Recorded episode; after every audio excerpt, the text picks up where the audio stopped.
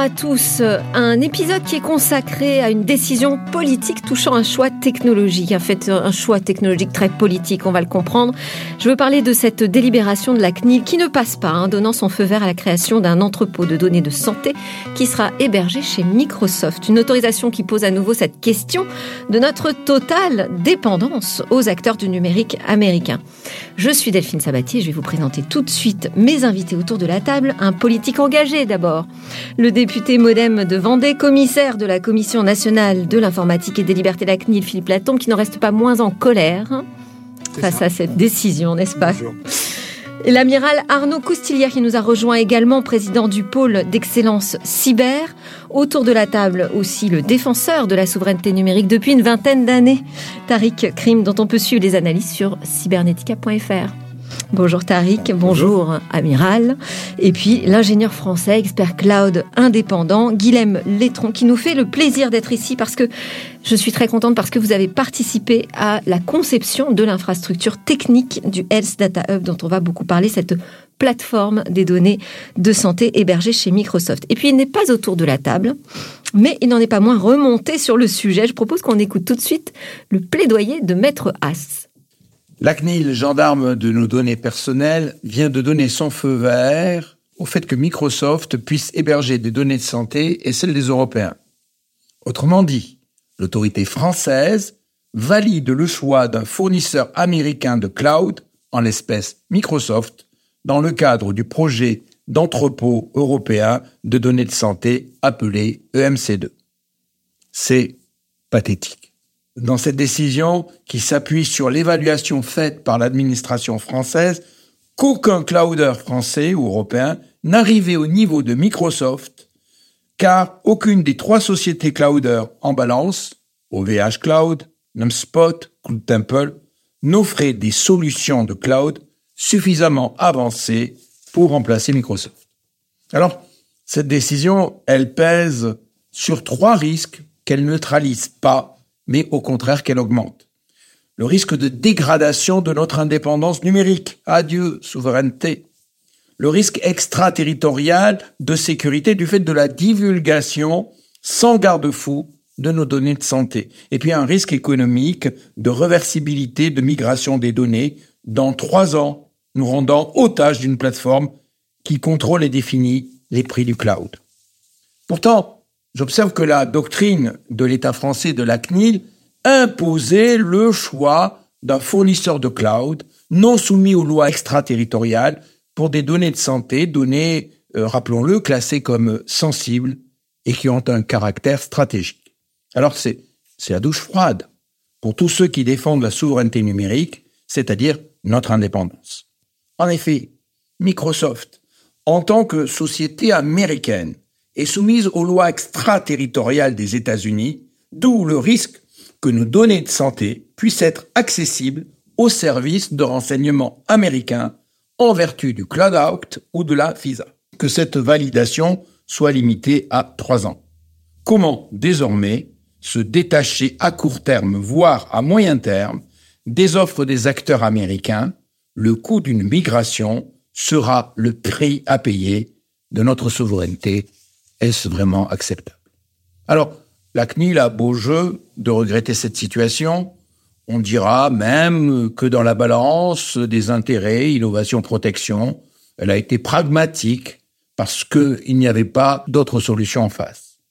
Mais je pense que l'occasion de faire monter en gamme l'offre française ou européenne d'un cloud souverain via la commande publique vient tout simplement d'être manquée occasion manquée. Mais alors, est-ce que cette décision de la CNIL, vous la trouvez euh, pragmatique ou pathétique?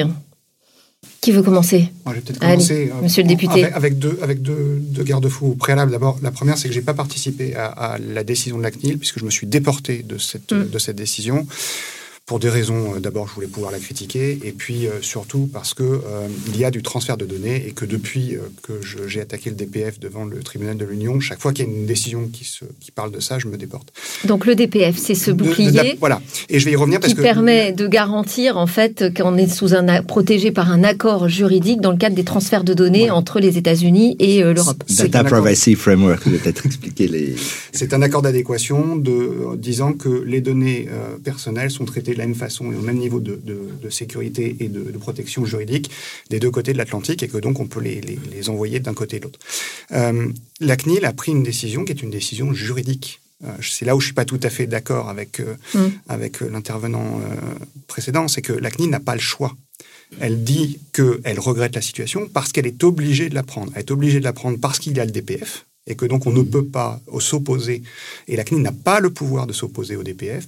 Elle le regrette parce que, en fait, il était euh, prévu plutôt à l'origine que l'on confie nos données de santé à un acteur qui serait euh, certifié Secnum Cloud, donc qui serait immunisé contre toute loi extraterritoriale alors, là, on va revenir sur, sur, l'historique, mais oui, la CNIL regrette parce que ça a toujours été dit que le, HDH serait hébergé en souverain depuis le début, depuis sa conception. Mais depuis le début, c'est pas le cas quand même. Hein. Et depuis le début, c'est pas le cas. Et d'ailleurs, il y a eu d'ailleurs une contestation au Conseil d'État et le gouvernement, à plusieurs reprises, a promis aux parlementaires, à l'Assemblée et au Sénat, avec deux ministres différents, puis au Conseil d'État, puis à la CNIL, que ça, il y aurait une réversibilité. Ça a été dit à partir de 2020, en disant que d'ici 18 mois, il y a une réversibilité. 2022 est passé, pas de réversibilité. 2024, il y a toujours rien. Et là, on nous dit, bah, écoutez, acceptez que ça soit chez Microsoft parce qu'on a surtout pas envie que ça soit ailleurs parce que c'est pas pas facile pour nous de le gérer de cette façon-là parce que ça revient à ça quand même et on envisagera une réversibilité dans trois ans. La CNIL a pris la seule marge de manœuvre qu'elle avait, c'est que la demande d'autorisation était une demande d'autorisation pour dix ans, et la CNIL s'est appuyée sur le rapport qu'elle n'a pas le droit de contester de la mission qui dit qu'il n'y a pas d'hébergeur possible euh, du niveau de Microsoft ou d'AWS. Et elle dit, ben, vous nous dites dans le rapport que dans trois ans, ça sera le cas. Donc on limite l'autorisation à trois ans. Elle a utilisé juridiquement la seule marge de manœuvre qu'elle avait. Mmh. Maintenant, quand on lit la décision, du début jusqu'à la fin, il y a des clés il y a des serrures pour pouvoir attaquer cette décision. Elle regrette euh, le, choix. Elle dit que jamais, au grand jamais, euh, il n'avait été prévu d'aller sur ce type de, support et qu'on lui avait promis un certain nombre de fois que ce ne serait pas le cas. Et elle dit même, et ça c'est très important, c'est une clé pour le Conseil d'État éventuellement pour ceux qui voudraient y aller, que le DPF n'empêche pas les services américains de pouvoir récupérer les données et les utiliser. Et ce qui est vrai d'ailleurs, dans le, dans le nouveau euh, euh, executive order de Biden, il y a un nouveau motif, qui est le motif de pandémie, qui permet de faire de la récolte en masse d'informations. Qu'est-ce que la pandémie quand on a des données de santé? Bah, C'est une, concordance assez, bizarre. Vous, vous êtes opposé à ce, à ce DPF, à cet accord, mais la CNIL, non. Elle peut pas elle n'a pas le droit. Le DPF s'impose à la CNIL. Le DPF est un accord euh, qui a été signé entre la Commission européenne et les États-Unis, qui est du domaine réglementaire de la Commission, et donc en droit français, il est de niveau supérieur à la loi. Hum. Donc la seule façon. Il faudrait qu'il y ait une mobilisation des CNIL européennes. Non, c'est même pas possible. Bah, pour imposer le RGPD, parce qu'en fait, non. La question c'est est-ce que c'est compatible avec le RGPD La seule façon de pouvoir le prouver dorénavant, sauf à ce que le tribunal de l'Union me donne raison et que accepte qu'on puisse le discuter devant le tribunal, c'est d'aller devant la Cour de justice de l'Union pour faire une invalidation de ce DPF, comme on a eu une invalidation du Safe Harbor et du Privacy Shield. C'est la seule possibilité juridique. Les hum. CNIL, contrairement à ce que tout le monde dit, n'ont pas la possibilité de faire une question préjudicielle à la Cour de justice de On doit passer par l'ordre juridictionnel le plus élevé dans chacun des pays, et en France, c'est le Conseil d'État ou la Cour de cassation, mais ça ne concerne pas la, CNIL. Donc la seule solution d'invalider le DPF, c'est de demander au Conseil d'État de statuer sur la décision de la CNIL. Et je, ne doute pas une seule seconde qu'il y aura, euh, dans les deux mois qui viennent, des dépôts de, de, référés suspension euh, devant le Conseil d'État. moi, je voulais quand même qu'on revienne sur euh, le projet au départ, parce que c'est important de situer le contexte de quoi on parle, pourquoi c'est important cette polémique autour de, de de données de santé, qui est un projet à l'origine donc de l'Agence du médicament européenne, qui souhaite en fait travailler sur une nouvelle façon de, surveiller euh, la prise en, charge des patients. Pour cela, elle a besoin de davantage de données. Donc, on est dans, le cadre d'un contexte européen. Et une partie euh, de ce projet va s'appuyer sur des données euh, françaises, détenues notamment par la CNAM, et nécessite la création donc d'un entrepôt de données de santé qui sera hébergé sur ce qu'on appelait le Health Data Hub.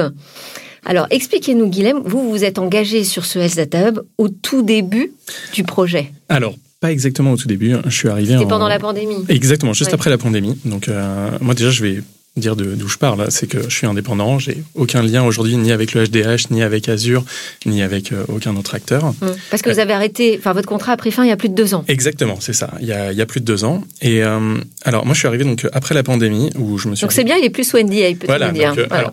Alors, va, je vais pas, je vais pas donner bien sûr des, des secrets industriels qui pourraient mettre en danger le LDATM, mais on va pouvoir en revenir justement sur cette partie sécurité.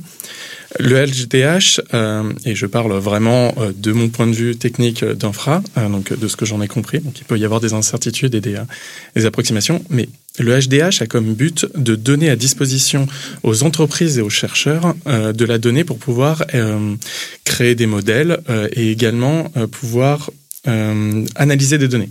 Donc en fait, il y a un enjeu industriel derrière pour l'État et pour toute l'économie française qui vient avec ça. Donc on ne on n'héberge pas les données des Français. La CNAM ne, va pas utiliser le HDH directement. La CNAM continue d'avoir son entrepôt de données. Il faut voir que le Health Data Hub, donc c'est un hub, il y a les données de la CNAM et il y a également les données de plein d'autres euh, centres de données. Le but étant de pouvoir faire des, euh, pour les chercheurs, euh, recouper les données pour pouvoir analyser et trouver de, de, nouveaux traitements à l'avenir ou des données statistiques. Il faut voir que donc le projet c'est 2019 à peu près on n'est pas encore dans le boom des IA. Aujourd'hui, on le voit avec euh, depuis depuis un an avec ChatGPT. La question des modèles est, un, est une question centrale. Mmh.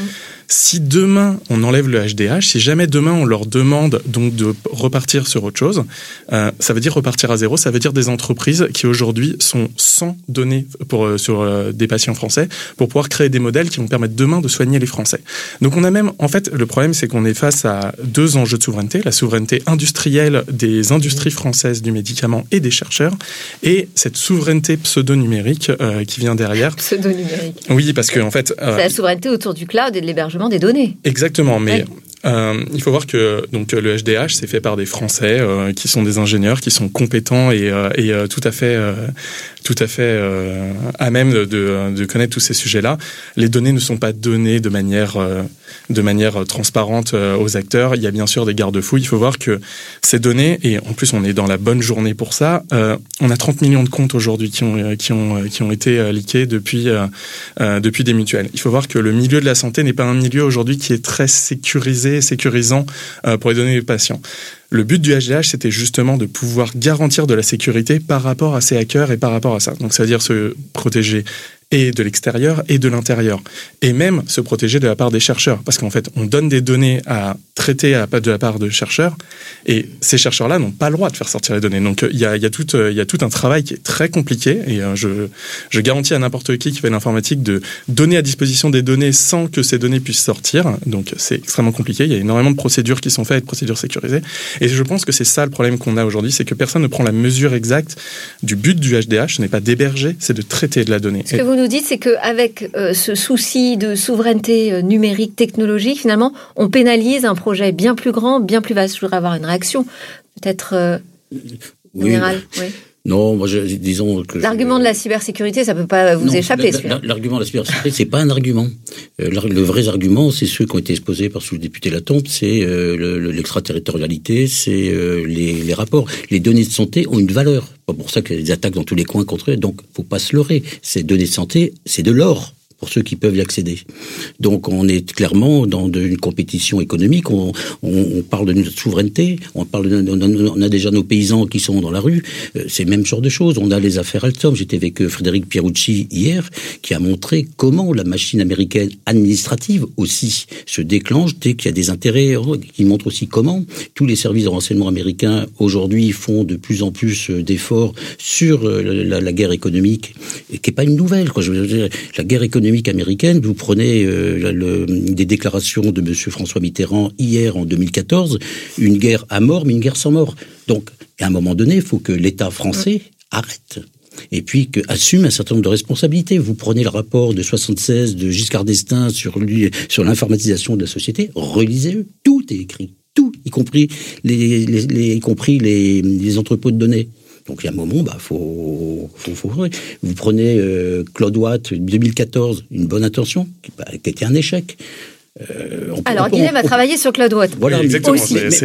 J'ai aussi cette casquette-là voilà, du, du, Claude justement français souverain. Donc, euh, on, pourra, on, pourra, justement discuter. Tout à fait, mais ça veut, ça veut, dire que l'État a, a, lancé un certain nombre de choses, mais n'est pas, pas allé jusqu'au bout. Et que finalement, aujourd'hui, avec, euh, on se retrouve dans une situation qui est euh, pas meilleure qu'en mm. 2010 ou en 2012 quand on lançait les choses. Le, le plus gros danger, donc, c'est cette souveraineté technologique sur nos données de santé aussi. C'est ça que vous pensez, Tariq? Pas, pas nécessairement. Je pense, je pense que c'est un des sujets, euh, mais je voulais, je voulais un peu revenir au, au cœur de, de, des enjeux parce que effectivement, quand on parce que là, c'est la question qu'on se pose. Hein. Est-ce que finalement, euh, on privilégie pas en attaquant euh, cette décision, on privilégie pas le, la question de la souveraineté technologique plutôt que la question de la sécurité? Ça, je ne pense pas. Alors, pour, il faut, je vais un peu rembobiner un, un tout petit peu. Ce qui est très intéressant avec la FADAE, puisqu'on a été nombreux ici à l'avoir suivi depuis le départ, ouais. c'est qu'au départ, soyons clairs, c'est une décision politique. Il y a une volonté d'utiliser une plateforme plutôt que d'autres. Pourquoi? Et ça, c'est une question qui est très intéressante parce qu'on est quand même aussi à l'ère de la Startup Nation, c'est-à-dire à une, une ère où on a dépensé 25 milliards d'euros, mais on n'a absolument pas les briques nécessaires pour construire les, les, éléments dont on parle. Alors 25 milliards, c'est pas bah, sur le HDH. Oui, c'est ce que j'allais dire. Oui, oui, 25, 25 milliards, en général dans les startups. C'est le financement de la French Tech, on va dire. C'est pour permettre à des ouais. jeunes euh, sortis d'écoles de commerce de pouvoir faire leur mmh. première startup et aussi, il faut le dire, d'avoir euh, voulu transformer des services publics en services euh, qui sont des services désormais automatisés, privatisés. Et il y a une vraie question moi, qui me taraude avec le, le HDH, c'est que vous vous rappelez les grandes privatisations qu'on a eues dans les années 80-90 Aujourd'hui, on ne privatise plus les entreprises, de toute façon, euh, euh, la valeur n'est plus forcément là, mais on a des assets importants qui sont nos données, qui ont une valeur très importante. L'amiral vient de le rappeler, ce sont des, des ça vaut de l'or, c'est-à-dire qu'elles sont bien structurées, elles sont mieux structurées qu'aux États-Unis, tout simplement parce qu'on a une administration centrale qui a centralisé les choses là où aux États-Unis il y a plusieurs acteurs. Et la question que je me pose, c'est quand on me dit oui, des entreprises vont avoir accès à ces données pour faire des choses, découvrir de nouveaux médicaments. Ça a l'air super. C'est une question d'ailleurs que j'avais posée à l'époque à la directrice du HGH.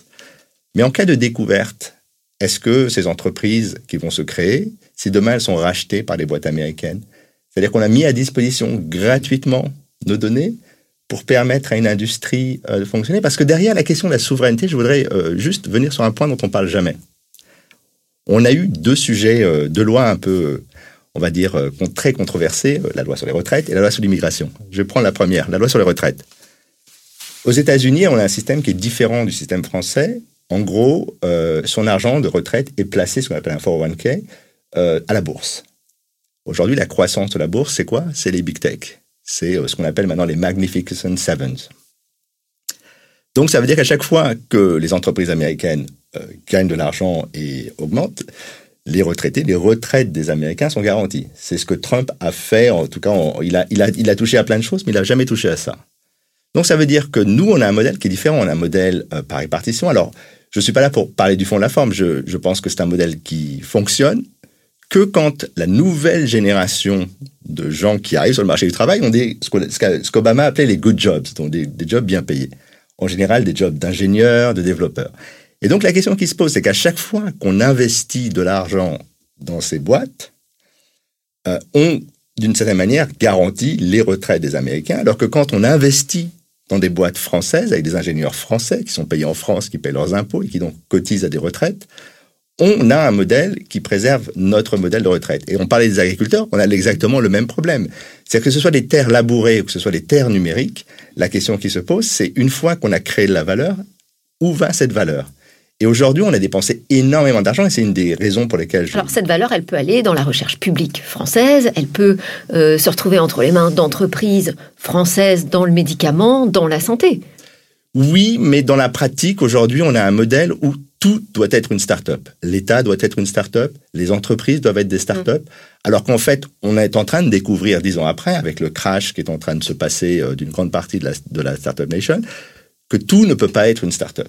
Des, start-up, ce sont des entreprises, j'en ai monté deux, ce sont des entreprises rares qui ont un potentiel de croissance incroyable avec des équipes techniques de qualité euh, qu'on est capable d'assembler, puisque vous l'avez vu dans l'IA, tous les, tous les bons ingénieurs sont français. On, a, on le voit avec Mistral et avec euh, toutes les entreprises qui se créent.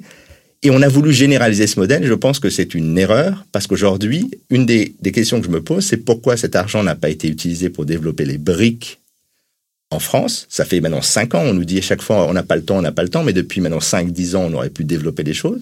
Pour ça, ça veut dire qu'il faut une vision technologique une vision que malheureusement nous n'avons pas toujours. Alors euh, justement, on a évoqué CloudWatt, Synergie, ben, on, a, on, a, essayé quand même de les créer ces briques. Alors ça c'est le, le contre-exemple intéressant parce que je me permets juste d'intervenir euh, rapidement, c'est qu'on a au lieu de donner ça à des entreprises, des entrepreneurs, des petites entreprises, des gens qui ont la capacité technique, on a dit le cloud c'est de l'infrastructure, on va donner ça à Orange et SFR, alors que le cloud c'est du logiciel.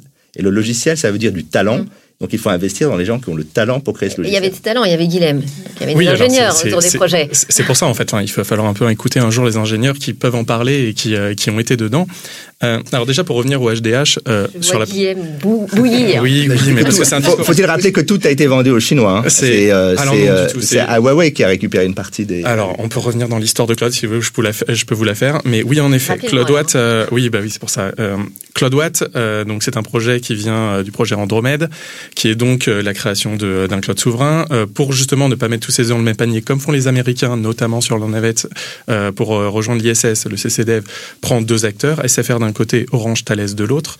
Euh, et donc, on a deux acteurs qui partent. Euh, il faut voir que le projet CloudWatt est un projet qui, techniquement, était sans doute le cloud européen le meilleur euh, qui existe et l'est encore aujourd'hui si jamais il ressortait. C'est-à-dire en termes de sécurité, en termes de, en termes de logiciel et en termes de, de, de, de fiabilité, en tout cas sur la fin. sur la fin.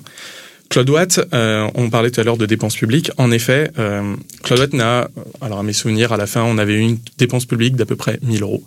C'était en tout et pour tout euh, la dépense publique qu'il y a eu. Donc Orange, à un moment, a décidé d'arrêter les frais, en fait, euh, tout simplement d'un point de vue industriel, et de se dire, eh bien, en effet, on va prendre Huawei. Donc c'est euh, juste Huawei est arrivé en mettant des, de l'argent sur le tapis et en disant, ok, on part, on part chez eux. Donc en fait, en effet, c'est un échec industriel, c'est qu'on aurait dû soutenir, comme on a soutenu d'autres projets qui pourtant étaient extrêmement décriés. Je parle souvent du Rafale. Le Rafale, si pour les gens qui étaient là dans les années début des années 2000, c'était une risée partout en disant, c'est un avion qui ne se vend pas, qui ne marchera jamais on est bien content aujourd'hui de l'avoir et on voit à quel point c'était une logique, euh, une logique intéressante à avoir. Euh, CloudWatt, euh, ce qui a été fait pour CloudWatt peut être refait. Il faut voir que donc, CloudWatt a fonctionné. Et comme je le rappelle, euh, la start-up, est-ce que ça fonctionne? Le HDH aujourd'hui fonctionne. CloudWatt n'a jamais eu de client majeur. Alors euh, France Connect par exemple, si jamais vous l'utilisez, ils étaient sur euh, CloudWatt et je peux vous raconter, si vous voulez aussi, parce que c'est avantage d'être indépendant, on connaît beaucoup de choses à la fin. comment ça s'est passé pour eux de d'essayer de migrer de CloudWatt pour essayer d'aller dans les clouds publics existants, c'est-à-dire ceux du ministère de l'Intérieur, ceux, ceux de Bercy, etc. Toutes les instances qui sont connues. À la fin, ils ont fini par le faire eux-mêmes en allant chercher des services et en faisant le week-end euh, sur leur temps libre. Donc, le problème aujourd'hui, c'est que si jamais on sort le HDH, donc le HDH aujourd'hui est une réussite, c'est-à-dire qu'il fonctionne. On parle beaucoup de projets publics qui ne finissent pas, qui n'y arrivent jamais. Aujourd'hui, le drame du HDH est qu'il fonctionne et qu'il y a des ingénieurs qui ont réussi. Techniquement. techniquement, bien sûr, mais il y a déjà des données, il y a déjà des chercheurs qui l'utilisent. On a des projets aujourd'hui qui utilisent le HDH. On ne parle dans la décision de la, de la CNIL que les euh, données de l'ACNAM. Il y a déjà d'autres données qui sont traitées, utilisées, et on a des chercheurs français qui arrivent à, faire des découvertes avec. Il faut le rappeler, c'est vraiment aujourd'hui une réussite. Donc moi, je veux bien qu'on aille sur d'autres euh, clouds européens euh, ou clouds français. C'est juste qu'aujourd'hui, moi, j'attends qu'on me prouve que ces opérateurs-là fassent une plateforme, et je suis sûr, et là je parle en mon nom et pas du tout au nom du HDH, que le HDH sera bien content de passer, parce que quand on parle d'investissement, etc., le HDH, c'est très peu d'ingénieurs c'est vraiment vraiment très très peu. Quand on parle de gros investissements, c'est vraiment c'est on en parle énormément, mais ça n'a rien à voir avec le niveau d'investissement qu'on a dans d'autres acteurs. Je rappellerai juste un AWS. Euh, toute la recherche d'AWS, c'est équivalent à toute la recherche française en termes d'investissement. C'est important de voir les différences d'échelle. Euh, des, ingénieurs, je me permets juste de, préciser, les, des ingénieurs des mines ont fait un rapport qui n'est d'ailleurs malheureusement pas sorti, qui prouvait que dans la, le R&D d'Amazon, on, on mettait également euh, les immobilisations comme les immeubles, des choses comme ça. Donc, en fait, quand on revenait à l'investissement réel, il était beaucoup plus modeste et donc euh, assez proche de ce qu'on fait en Europe. C'est compliqué de comparer les pour revenir, voilà, pour revenir au HDH, il y, a, plusieurs choses. Ce qui est intéressant quand même, monsieur le député, c'est qu'il parle d'un rendez-vous politique qui a été manqué. donc là, il ne faut pas qu'on rate celui-ci. Mais en fait, tout est un choix politique. Dans, dans l'histoire du HDH, tout est un choix politique. Il faut un HDH. Il nous faut aujourd'hui une capacité pour faire de la recherche. Mm. Là-dessus, je reviens pas, et personne ne revient sur l'existence même du HDH. Là où je suis pas d'accord avec vous, vous dites qu'il n'y a pas de données euh, hébergées au HDH. Si, il y a une copie du Avec SNDS. Ouais. Il y, a, il y a une copie du SNDS, il y a, il y a une copie d'un certain nombre de, de- données issues d'entrepôts de données de santé des CHU, et donc il y a ce risque d'extraterritorialité, il faut qu'on il faut qu'on l'intègre. Ensuite, il y a deux choses. La première, c'est que nous avons un vrai problème de gouvernance du HDH qui n'a jamais su s'imposer dans l'écosystème euh, médical, y compris vis-à-vis de la CNAM et des universités, euh, des, centres hospitaliers universitaires. Et il existe des contre-exemples du HDH qui fonctionnent bien. Euh, le West Data Hub fonctionne bien et fait de la recherche et en volume, c'est là où je suis pas d'accord avec vous, vous dites que le HDH fonctionne très bien et que c'est son drame, il fonctionne pas du tout en volume par rapport à ce qu'il devrait être. Or, le West Data Hub produit plus de résultats de recherche que le HDH. Parce que la gouvernance a toujours été euh, un peu à la Panzer, c'est on avance, je me fiche de savoir comment ça fonctionne, vous êtes obligé de me donner vos données. Et la CPAM l'a bien dit à plusieurs reprises, nous ne voulons pas vous transférer les données, parce qu'il y a Microsoft, mais aussi parce qu'il y a un problème de gouvernance. Et donc tout ça est un choix politique. Et donc il faut là aujourd'hui que politiquement nous puissions remettre l'église au milieu du village. Mm. Qu'est-ce que nous voulons? Nous avons une mine d'or, des données extraordinairement bien raffinées qui pourraient nous servir à développer notre recherche hospitalière d'abord, universitaire et hospitalière, que parfois on puisse l'utiliser pour aider des entreprises qui ont envie de développer des nouveaux produits très bien, mais il faudrait aussi qu'on ait ce retour sur investissement, comme le disait Tariq, c'est si on met à disposition des données d'une profondeur extraordinaire, on a les données de santé de nos concitoyens sur plus de 40 ans et sur la totalité de leur vie. Enfin, on a tout, on a tout ce qu'il nous faut notre pour pouvoir trésor le faire. national. Mais alors, moi, j'avais une question quand même sur la, sur la question de la sécurité, parce que on en a parlé souvent ensemble d'ailleurs, euh, Philippe Latombe, sur euh, euh, faut-il euh, davantage de mesures de sécurité autour de nos données? Est-ce que euh, le, le, le- le statut d'hébergeur de données de santé est suffisant? Est-ce qu'on ne devrait pas davantage se tourner vers une certification SecNum Cloud? Mais finalement, est-ce qu'on se tire pas une balle dans le pied en voulant toujours rajouter des surcouches de sécurité qu'on n'est pas capable aujourd'hui de proposer? Et finalement, enfin, c'est ce que nous dit Guillaume Poupard, il nous dit on manque d'offres françaises aujourd'hui pour faire un choix. On manque d'offres parce que là, en l'occurrence, sur le HDH, les entreprises françaises ont été interrogées uniquement sur, la, sur les briques Secnum Cloud. Elles ne les ont pas Oui, mais finalement, on, les a, on a un peu réclamé ça. C'est Oui, ça que je veux dire. Quand on leur donne pas de marché je, public, Je, je- je pose la question est-ce qu'on se tire pas une balle dans le pied en disant bah, sur la santé Moi, j'ai entendu à la conférence NumSpot aussi euh, bah, les, les, les, les responsables dire bah, non, il faut effectivement protéger nos données de santé avec cette certification SecNum Cloud. Sauf qu'il faut beaucoup d'argent Mmh. pour y arriver et il faut deux ans. Donc, on n'est pas prêt. Bon, bon, pareil, avec, pour prendre un petit peu de recul, quoi. La donnée de santé, c'est quand même quelque chose d'extrêmement sensible, en particulier en France. Il y a quand même quelques années, la donnée de santé, elle était échangée entre médecins. Hum. Euh, le patient n'avait pas son mot à dire et c'était quelque chose de voilà. Aujourd'hui, euh, elle est l'objet d'un débat public euh, qui mériterait probablement un rapport d'information de, de députés ou ainsi de suite pour faire le bilan de, tout- de, de toute cette affaire. Parce y a quand même quelqu'un qu'on oublie, c'est le citoyen. Moi, quand je donne mes données de santé, Monsieur Tout le Monde à un médecin, c'est pas pour qu'ensuite elles soient mises sous un, statut d'extraterritorialité ou qu'elles servent des intérêts qui sont pas forcément ceux de la nation. Et on est bien sur des problèmes de fond que Monsieur le député Latombe a évoqué. Quelle est la solidarité nationale entre les différentes générations Euh, Qu'est-ce qui va faire que notre modèle de santé va continuer à perdurer euh, si on est challengé par euh, des modèles qui sont différents? Les- Donc, il faut Voilà. renforcer les mesures de Non, cybersécurité. Non, c'est mais- pas de la ça- sécurité. C'est- Il y a deux choses. Il y a la confiance, il y a le cadre juridique, il y a- il y et après il y a la Oui, sécurité. mais les deux sont pas compatibles aujourd'hui. On n'a pas d'opérateur français Secnum Cloud pour héberger euh, ce, ce- cet entrepôt de données euh, MC2. On n'en a pas. et on n'a pas cherché. Enfin, de- de- Non, très- c'est- désolé de le dire, mais sur le rapport de la mission, le- Microsoft et AWS ont été interrogés en tant qu'hébergeurs de données de santé. Les, les clouders français sollicités C'est-à-dire qu'avec une exigence avec plus une basse. exigence plus basse. Et Ouais. les clouders français ont dit, ben, nous, on est capable de vous répondre tout de suite en HDS. Et si vous voulez du Secnum Cloud, on a 50% du, de possible de ce référentiel à 6 mois. Et on aura le solde à 12 et 18 mois. Et la réponse a été, ben non, on vous demande pas de répondre en HDS, on vous demande de répondre en Secnum Cloud. Comment faire en sorte que les sociétés françaises et européennes répondent à ce genre de cahier des charges quand ils ont deux boulets au pied? Est-ce pas que c'est pas nous qui l'avons demandé, ça? Mais c'est, aujourd'hui la mission qui l'avait définie comme ça, parce qu'elle cherchait très clairement, et je vais le dire et le poser, elle cherchait à trouver une explication à éviter la migration. Et elle voulait avoir EMC2 sur la même plateforme que le Health Data Mm. Hub pré, pré, prévu avant, parce que c'était plus simple à gérer on a un vrai problème en France de volonté politique. oui, oui. on a une volonté de simplification. De, on a le syndrome IBM des années 80. On veut un truc qui marche tout seul. On appuie sur le bouton, ça se déploie. Pas grand chose à faire. Alors, si on veut déjà pas prendre le risque de la migration aujourd'hui, j'imagine dans trois ans. Mais ça veut dire que c'est mort. Mais, mais c'est pour ça que on, est tous mmh. vent debout. C'est que on nous a baladé depuis 2020 en nous disant ça sera avant 2022. Puis 2022 se passe, il se passe rien jusqu'en 2024. Mmh. Et en 2024, on dit ah ben on avait commencé à y penser pour le trimestre 3 de 2025, c'est dans la feuille de route du HDH, ils n'ont même pas commencé à réfléchir à comment est-ce qu'ils allaient migrer, donc euh, je vois pas comment en 18 mois on peut le faire, et on nous dit maintenant c'est dans 3 ans.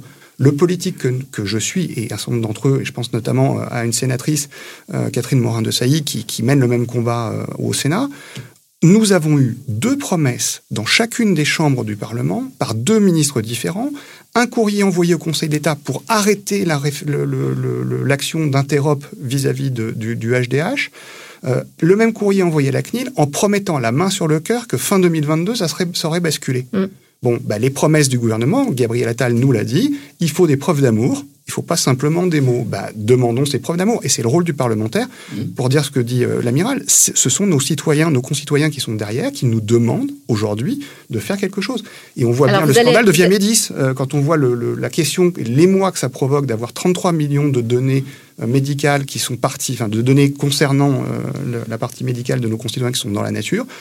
Bah, on comprend que c'est un vrai sujet, au-delà de, la, partie économique et industrielle. Nos concitoyens, ils demandent aussi de la simplification. Et ils étaient dans la rue euh, avec des tracteurs euh, il n'y a pas longtemps, ils demandent aussi de la simplification, ils demandent aussi de l'efficacité, en fait. Et aujourd'hui, l'argent des Français a été utilisé, et bien utilisé et fonctionne. Euh, vu, d'un citoyen, c'est quoi la simplification apportée par eh ben, le Data Hub eh ben, J'ai un peu du mal à comprendre. Non, non, mais je, on a parlé... je veux bien qu'on parle d'architecture technique dans tous les sens, mais on a, on a parlé, on a parlé à un moment donné, il faut être capable de prendre du recul et savoir quel est le fond. On est sur un problème éminemment politique. Moi, demain, j'ai fait suffisamment de ma carrière, je vous explique des tas de trucs par la technique, personne n'y comprend rien, et je vous explique que c'est absolument impossible de faire autrement. Et donc, on parlait de Secnum Cloud. Il faut voir que malheureusement, on a mis sec dans le nom, qui est peut-être pas du tout euh, la bonne chose. C'est que Secnum Cloud ne garantit absolument pas la sécurité. Elle garantit. Ah bah quand même. Ah non du tout. Ça, garantit juste euh, l'hébergeur, c'est-à-dire l'application qui est dedans peut être totalement désécurisée avec des failles absolument partout. SecNumCloud ne garantit pas la sécurité de l'application. Non, bah, alors ça, là, ceci je crois qu'on n'est pas d'accord ah, là-dessus. Ceci est faux. Alors là, pour parce euh, que vous pouvez avoir un hébergement SecNumCloud sur l'infrastructure, et aujourd'hui vous avez un certain nombre d'applications, je pense à Weller, à d'autres, qui sont au niveau de l'applicatif et qui sont euh, qui, qui, vont être SecNumCloud au niveau de l'applicatif.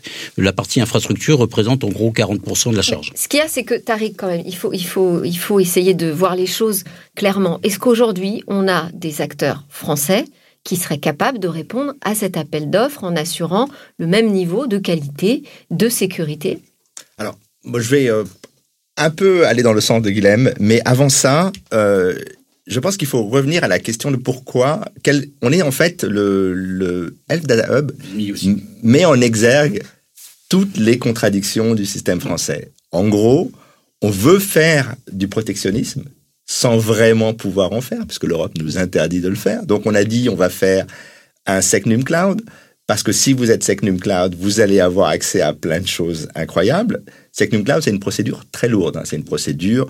Euh, là, je parle sous le. Mais c'est 100% franco-français. Hein. Oui, bien sûr. Mais euh, les, les, les, Allemands ont un système similaire, C5, je crois. Enfin, ils ont chaque chaque pays a euh, pour ces questions de sécurité. Et on a un référentiel européen qui arrive. Oui, qui, qui sera peut-être pas tout à fait aligné. Voilà, euh, mais, mais juste pour euh, revenir là-dessus, c'est important. Donc on a, euh, je pense qu'il y a des niveaux de sécurité qui existent. Il y a des niveaux de sécurité militaires qui sont extrêmement sécurisés, euh, qui prennent en compte de facto les questions d'extraterritorialité, parce que c'est pas, pas nouveau. Hein, la loi FISA, ça, des années 70, la fin des années 70, c'était j'allais dire, un, souvenir de la guerre froide quand la NSA espionnait les Russes. je trouve simplement que toute l'architecture juridique existe depuis l'époque et elle est, elle est utilisable avec le Patriot Act et puis après le Cloud Out qui, qui sont en fait des outils d'extraterritorialité dont les États-Unis peuvent se servir ou pas, mais en tout cas, euh, ils sont... Euh, mais, mais ce qui est intéressant, et c'est là où il y a un, un paradoxe, c'est qu'on a voulu d'une certaine manière dire on va faire du protectionnisme, c'est-à-dire aider un, un ensemble d'acteurs à devenir, euh, on va les protéger par des référentiels. Alors que le vrai sujet, quand vous parlez avec tous les acteurs du numérique, ils vous disent non, on veut des contrats, on veut pas des subventions, c'est mm. compliqué, ça met un temps fou, et puis à la fin, vous avez des, des miettes, on parle de quelques millions d'euros, là où, euh, encore une fois, les startups ont eu avec des subventions des sommes plus importantes. Je ne dis pas que des startups n'auraient pas dû avoir euh, ces sommes. Je dis simplement qu'on aurait dû prendre en compte l'idée que avoir une architecture indépendante, ça vaut le coup d'investir. Euh, et là se pose l'autre question, c'est effectivement que comme les acteurs français sont en sous-financement, sont souvent, on va dire, émiettés, que ça. Et moi, j'ai écrit un article qui avait fait un peu de polémique ont du mal à travailler ensemble. C'est-à-dire que pour moi, l'idée, c'est que l'offre complète existe, mais elle est structurée dans un ensemble, émiettée dans un ensemble d'acteurs. Mm. Là où euh, les clouds américains ont un, ce qu'on appelle un turnkey, vous avez tout. La question que je pose, qui n'est pas que celle de la sécurité, parce qu'on parle toujours du cloud américain en disant la sécurité, la question du prix.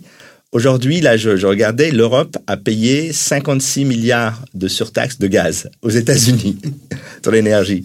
J'aimerais savoir combien l'Europe paye en termes de surtaxes, parce que on est dans un monde géopolitique. Aujourd'hui, on a Biden qui est plutôt OK avec l'Europe et euh, dur avec la Chine. Mais si demain on a Trump et que demain les prix du cloud augmentent, on n'a aucun contrôle. Si demain, euh, tous ces services, si demain Trump dit on veut une taxe de 40% sur toutes les données européennes hébergées aux États-Unis, ça paraît complètement fou. Mais quand on met Trump à côté de la phrase, ça devient peut-être un peu plus. On se dit pourquoi pas? Pourquoi pas? Euh, On a un peu, c'est, on, vous on parlait du gaz de Poutine en, espérant, en gros, je vous contrôle, je contrôle surtout l'Allemagne avec le prix du gaz. On a aussi euh, notre gaz de Poutine qui est le cloud américain, dont la partie commerciale n'est pas n'est pas euh, n'est pas contrôlable. Et, et, on a un vrai sujet c'est que l'Europe est la variable d'ajustement. Mais donc on a euh, quand même aussi un sujet je, je, je voudrais qu'on revienne quand même là-dessus c'est important on a un, un, sujet sur notre écosystème sur sa capacité à répondre de manière collective à un appel d'offres aussi important. Mais, mais je, là où je suis d'accord avec Tariq c'est que nous avons aujourd'hui la capacité à répondre mais avec des morceaux de briques qu'il faudrait assembler. Mm. et on a un vrai problème c'est que très peu de ces solutions, très peu de ces entreprises veulent, veulent former des consortiums, veulent travailler ensemble parce qu'elles ont l'impression qu'elles sont concurrentes. Alors qu'en plus, elles ne travaillent même pas sur les mêmes briques. Elles devraient simplement s'associer pour. S'associer, ça ne veut pas dire se bouffer. ça veut simplement dire travailler ensemble. On en voit, je, je, citais Numspot, c'est une initiative quand même, justement, collective. mais c'est une entreprise qui a été créée à partir d'eux pour faire de l'argent à partir d'eux et elle a envie de tout faire en interne. Là où parfois, il faudrait qu'elle puisse se dire, bah, écoutez, je n'ai pas de Kubernetes Manager, je ne sais pas faire. Or, il y en a besoin parce que plus personne ne fonctionne sans ça. Je vais donc m'associer avec une start-up ou une petite entreprise qui sait le faire et je vais travailler avec elle je profite de consultants. Euh, alors ça va très bien, c'est que alors moi pour le coup je fais du Kubernetes depuis 2015. Euh, j'ai contacté Scaleway et OVH pour leur proposer justement en 2017 de faire du Kubernetes mmh. Manager. On m'a fermé la porte. mais ça y est, maintenant ils ont compris qu'il fallait. Mais non, non, non ils le font, ils le font en interne. Ils ne sont pas capables d'aller chercher aujourd'hui. Euh, ils ont plein de problèmes en interne pour ça. Ils ne sont pas capables d'aller chercher. Et je suis complètement d'accord avec vous sur justement cet écosystème qui n'arrive pas à se créer, qui est très isolationniste, qui est très fermé sur lui-même et qui fait qu'aujourd'hui on n'a pas des produits au niveau, mais même sur les briques basses, c'est-à-dire que même demain, si on ajoute tous les acteurs les uns à côté des autres, il n'y en a aucun qui fournit les structures basses qui permettent d'avoir la sécurité euh, en profondeur. Et c'est un énorme problème. Bon, il y a aussi des problèmes de sécurité chez Microsoft, hein, mais ah, Tariq. Ah oui, ben, mais euh, c'est pour ça, alors je reviens sur une, la mission que j'avais fait pour le gouvernement il y a, dix ans. Euh, le CTO, à l'époque, on me disait, mais pourquoi un CTO la CTO, c'est pas la personne qui va définir les cahiers des charges, des choses comme ça. C'est qu'il faut qu'il y ait quelqu'un au plus haut, au plus haut niveau de l'État, comme on a un chef d'état-major, qui, un, président quand il arrive, il connaît rien à l'armée. En, gros, il faut quelqu'un qui lui explique. Alors, si vous voulez faire ça, euh, je, je, vais, je vous prépare des plans et vous allez pouvoir le faire. Et je pense qu'on aurait dû avoir une vision industrielle. La vision industrielle, c'est pas l'État qui dit c'est comme ça, c'est l'État qui prend tous les acteurs autour de la table, qui leur dit aujourd'hui voilà l'état de l'art. Euh, ça se passe comme ça chez Google. Il y a trois, quatre langages de programmation, certaines et on travaille. Tout est fait à partir des briques définir quelles sont les briques dont on a besoin, de façon à ce que les gens savent que quand ils vont dans cette direction, ils vont pas faire fausse route. Il faut aussi savoir innover, c'est-à-dire quand il y a des nouvelles techniques, des nouveaux outils. en France, on est très bon dans le edge computing. Euh, c'est dommage qu'on n'a pas mis, mis, ça plus en avant. Donc il faut qu'il y ait quelqu'un qui siffle la fin de la réclé, qui dise à tous ces acteurs. du côté de l'État du côté de l'État qu'on soit capable d'organiser. C'est l'État qui doit piloter cette politique j'ai pas dit qu'il doit, numérique J'ai pas dit qu'on doit piloter une, on doit être capable de mettre les gens autour de la table et de leur dire si vous allez dans cette direction, on va vous financer. Mais il faut les financer avec des contrats et pas avec des subventions. Aujourd'hui, on laisse un peu les choses aller dans tous les sens et à la fin, euh, on a des acteurs qui sont qui se disent opérateurs de cloud, mais qui sont en fait des excellents outils d'hébergement et la couche software est faite par d'autres acteurs qui sont très bons, mais qui sont tout petits et qui sont souvent des, des boîtes avec deux, trois personnes. Donc on a un vrai problème là-dessus. On n'a pas su. Eh mais alors là, Euh, vous imaginez le niveau de compréhension que ça demande aux politiques. Alors oui, tout le monde ne, ne, ne, ne creuse pas ce sujet euh, Non, mais en profondeur mais comme c'est c'est euh, un- c'est une question, c'est une question de politique publique. Et donc que- qu'on soit pas tous euh, au, au point sur ce. Enfin, moi, je suis pas un spécialiste de Mm. retraite, euh, mais il n'empêche qu'on nous demande de nous y intéresser parce que c'est une politique publique. Là, il faut qu'on ait une définition d'une politique publique du numérique, une politique publique de la souveraineté. On le voit, c'est morcelé entre l'agriculture d'un côté, la souveraineté industrielle, la souveraineté numérique, même si c'est regroupé à Bercy. Il y a des intérêts divergents parce que Bercy veut récupérer une partie des choses, mais pas tout. On voit qu'avec l'énergie, c'est Bercy qui l'a récupéré parce qu'ils veulent la souveraineté énergétique en plus. Donc il faut qu'on arrive à poser les choses, il faut qu'on arrive à avoir une vraie définition de politique publique. Ensuite, le pilotage, il est, totalement différent. On peut le piloter de façon euh, enfin, proche de l'État, mais pas directement par, euh, par l'État lui-même. Il faut donner des perspectives. Ce qu'ont fait les Américains depuis le début. Ils ont la DARPA qui les a euh, drivés sur un certain nombre de choses. Ça a irrigué euh, l'intégralité de, de, de la sphère publique. Le président Ça des veut dire que ça passe par le militaire, là. non, pas forcément, parce que, parce que la recherche spatiale, c'était pas simplement que du militaire, mais ce que je veux dire, c'est que. Parce le qu'aujourd'hui, aujourd'hui, c'est un sujet au ministère de l'économie. Oui, mais, on- Est-ce que c'est la bonne place? Mais ça peut être, ça peut être placé, c'est totalement transversal aujourd'hui. Mmh. Mmh. C'est à la fois de la défense, du ministère de l'Intérieur, du ministère de l'économie, du ministère de la culture, c'est c'est partout. Et, et le vrai problème, c'est qu'il n'y a pas de politique publique sur, ce, sur cette partie-là qui soit transversale. Rattacher un ministre du numérique directement à Bercy en permanence ne montre pas cette et sans, sans administration propre ne montre pas cette capacité transversale. Et il faut qu'on soit transversaux. Les Américains le font. Le président des États-Unis a systématiquement un briefing toutes les semaines et un truc un peu plus important tous les mois pour expliquer quelles sont les nouvelles technologies qui sont en train d'arriver et quels pourraient être les impacts pour qu'il l'ait en tête chaque fois qu'il discute ou qu'il a un projet. On n'a pas ça aujourd'hui et on l'a pas au niveau du Parlement, donc je ne pense même pas qu'on l'ait au niveau du gouvernement. Bon, On n'a même plus un ministre délégué aujourd'hui. On est le 8 février Et 2024. TikTok 24, heures- 24 heures. Depuis le TikTok, pas remaniement. Il faut aller sur TikTok pour le. Non, non, c'est pas TikTok, euh, voilà, pardon. D'accord. C'est tic-tac. Oui, mais ça faisait Walt Disney, alors c'était pas génial non plus. Non, mais ce, que, Oui, ce, que, ce que dit le député est très, un- très important. Aux États-Unis, là, justement, on parle d'IA. On a, en Europe, on vient de voter l'IA. Euh, en fait, euh, il y a quelques jours, euh, Biden vient de nommer, euh, il avait fait un office sur l'IA, une agence. Elizabeth Kelly vient d'être nommée, donc il y a une vision, une personne compétente. C'est le cas aussi dans le cyber. C'est-à-dire que c'est toujours la même, la, même idée. L'idée, c'est pas que l'État dise vous allez faire comme ça. C'est qu'il y ait quelqu'un qui soit un point de contact qui permette aux acteurs de comprendre où on va. C'est-à-dire quand, l'État est acheteur, faut pas se leurrer aujourd'hui dans un monde où l'État est le principal, où le service public est le principal acheteur des acteurs. Regardez Amazon, les meilleurs coups qu'ils ont fait, c'est la CIA, 10 milliards, département de la défense, 10 milliards, département du commerce, 1 milliard et demi. C'est là qu'il y a beaucoup de budget. Donc quand on a ces budgets, il faut qu'on ait des gens qui soient capables de formaliser la manière dont on va travailler, les briques dont on a besoin, avoir des budgets. Et c'est vrai qu'un des sujets qu'on a aujourd'hui et qui pose la question euh, autour de la souveraineté, c'est qu'on ne peut pas directement investir dans telle ou telle technologie parce qu'on se fait taper euh, sur les doigts par l'Europe parce qu'il faut des appels d'offres et des choses comme ça. Aux États-Unis, l'armée, ça permet. C'est pour ça que le budget de l'armée est aussi important. C'est qu'on peut financer le dernier porte-avions, le F-35 et plein de choses dans le domaine du logiciel. Et ce qu'on finance dans le logiciel, finalement, c'est comparativement au budget, c'est relativement petit. Et il faudrait qu'on trouve une façon pour que les budgets, l'efficacité entre l'argent qu'on investit dans la recherche et ensuite l'argent qu'on investit en tant que client euh, soit, soit bien fait. Aujourd'hui, on passe, comme vous le savez, malheureusement beaucoup par les, les boîtes de conseil externes. Le savoir est dilué. On a des consultants externes. No offense. Et on se retrouve avec des projets un peu Frankenstein. Hein. Ouais. Enfin, j'ai- j'étais j'étais indépendant. Oui. Mais Mais, Un- mais- mais on se retrouve, là, euh, on se rejoint là-dessus. Mais on se retrouve souvent avec des projets Frankenstein, c'est-à-dire on a, on a branché des, choses parce que on n'a pas de vision globale technologique et que les gens euh, euh, passent, euh, partent. Et on considère que la technologie, c'est toujours annexe, alors qu'en fait, dans le monde dans lequel on vit, la technologie, c'est cœur. Et, et ben justement, c'est c'est extrêmement bien de, de parler de tout ça. Je pense qu'on est tous d'accord sur l'état de l'écosystème. Et ben le HDH, il n'y avait pas de consultants. C'est-à-dire qu'aujourd'hui, nous, c'était des équipes de techniques, de gens qui s'y connaissent dans le cloud. Mais il y avait des, il y avait des SS2I, enfin SSN, on appelle ça maintenant. Euh, il y avait bah, le groupe Open, par exemple. Oui, exactement, parce qu'en fait, il faut passer par un contrat cadre, mais après derrière, on avait des gens qui étaient plutôt euh, des, des gens compétents, euh, donc Kinaps, qui est une boîte d'Open, typiquement, qui faisait ça, et après en sous-traitant encore de sous-traitance, de sous-traitance, de sous-traitance. Bref, encore un autre sujet. Mais aujourd'hui, on est, on est d'accord sur le constat général du, de l'état de l'écosystème, mais on peut pas demander au HDH de créer cet écosystème de lui tout seul. Donc en fait, moi je serais d'accord de dire bon bah très bien, euh, on crée cet écosystème et le jour où il existe, et là où on s'est mis d'accord dans le fait qu'il eh existe. mais le jour où il existe, si c'est dans deux ans, dans trois ans, c'est trop tard. Enfin, c'est ce qu'on a dit. Et, ce serait trop tard pour l'IA si jamais on n'a pas ces données et qu'on les traite pas. Et en fait, c'est ça tout le problème aujourd'hui, c'est qu'on est face à deux, deux, deux problématiques. Je suis d'accord, mais je reviens sur, sur quelque chose. Nous, il y a eu une promesse gouvernementale en 2020 d'une migration et d'une réversibilité avant la fin de l'année 2022.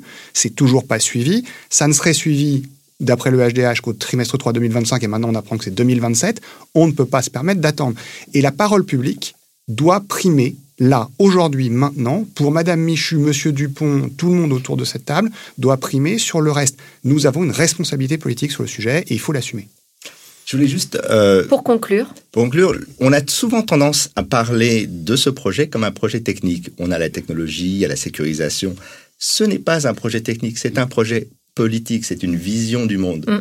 Aujourd'hui, on est dans un monde où la médecine va devenir ultra personnelle, ce qui veut dire qu'il y aura des gens qui auront accès au top de la médecine. Ça commence déjà aux États-Unis avec ces fameuses 360, euh, ces endroits où on peut tout faire euh, par avec de l'IA, ou un système global. Et aujourd'hui, la question, c'est que ce projet qui a été présenté comme une problématique purement technologique est un projet politique. C'est pour ça qu'il y a autant de passion. C'est pour ça que je pense qu'on est Alors, tous... Euh, le conseil scientifique justement du Health Data Hub qui plaide pour une approche bénéfice-risque. Vous, ce que vous nous dites, c'est que les risques ne sont pas surévalués. Hein. quand on confie aujourd'hui cet hébergement à un acteur extra-européen, c'est un risque et le politique doit se, positionner. Merci beaucoup pour euh, vos éclairages et vos désaccords aussi, parce que ça nous a permis d'avoir une vision à 360 de ce sujet.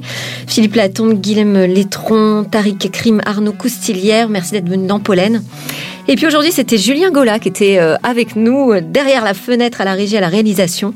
Politique numérique alias Pollen sera de retour dès la semaine prochaine pour ne rater aucun épisode. Pensez à ajouter Pollen dans vos favoris.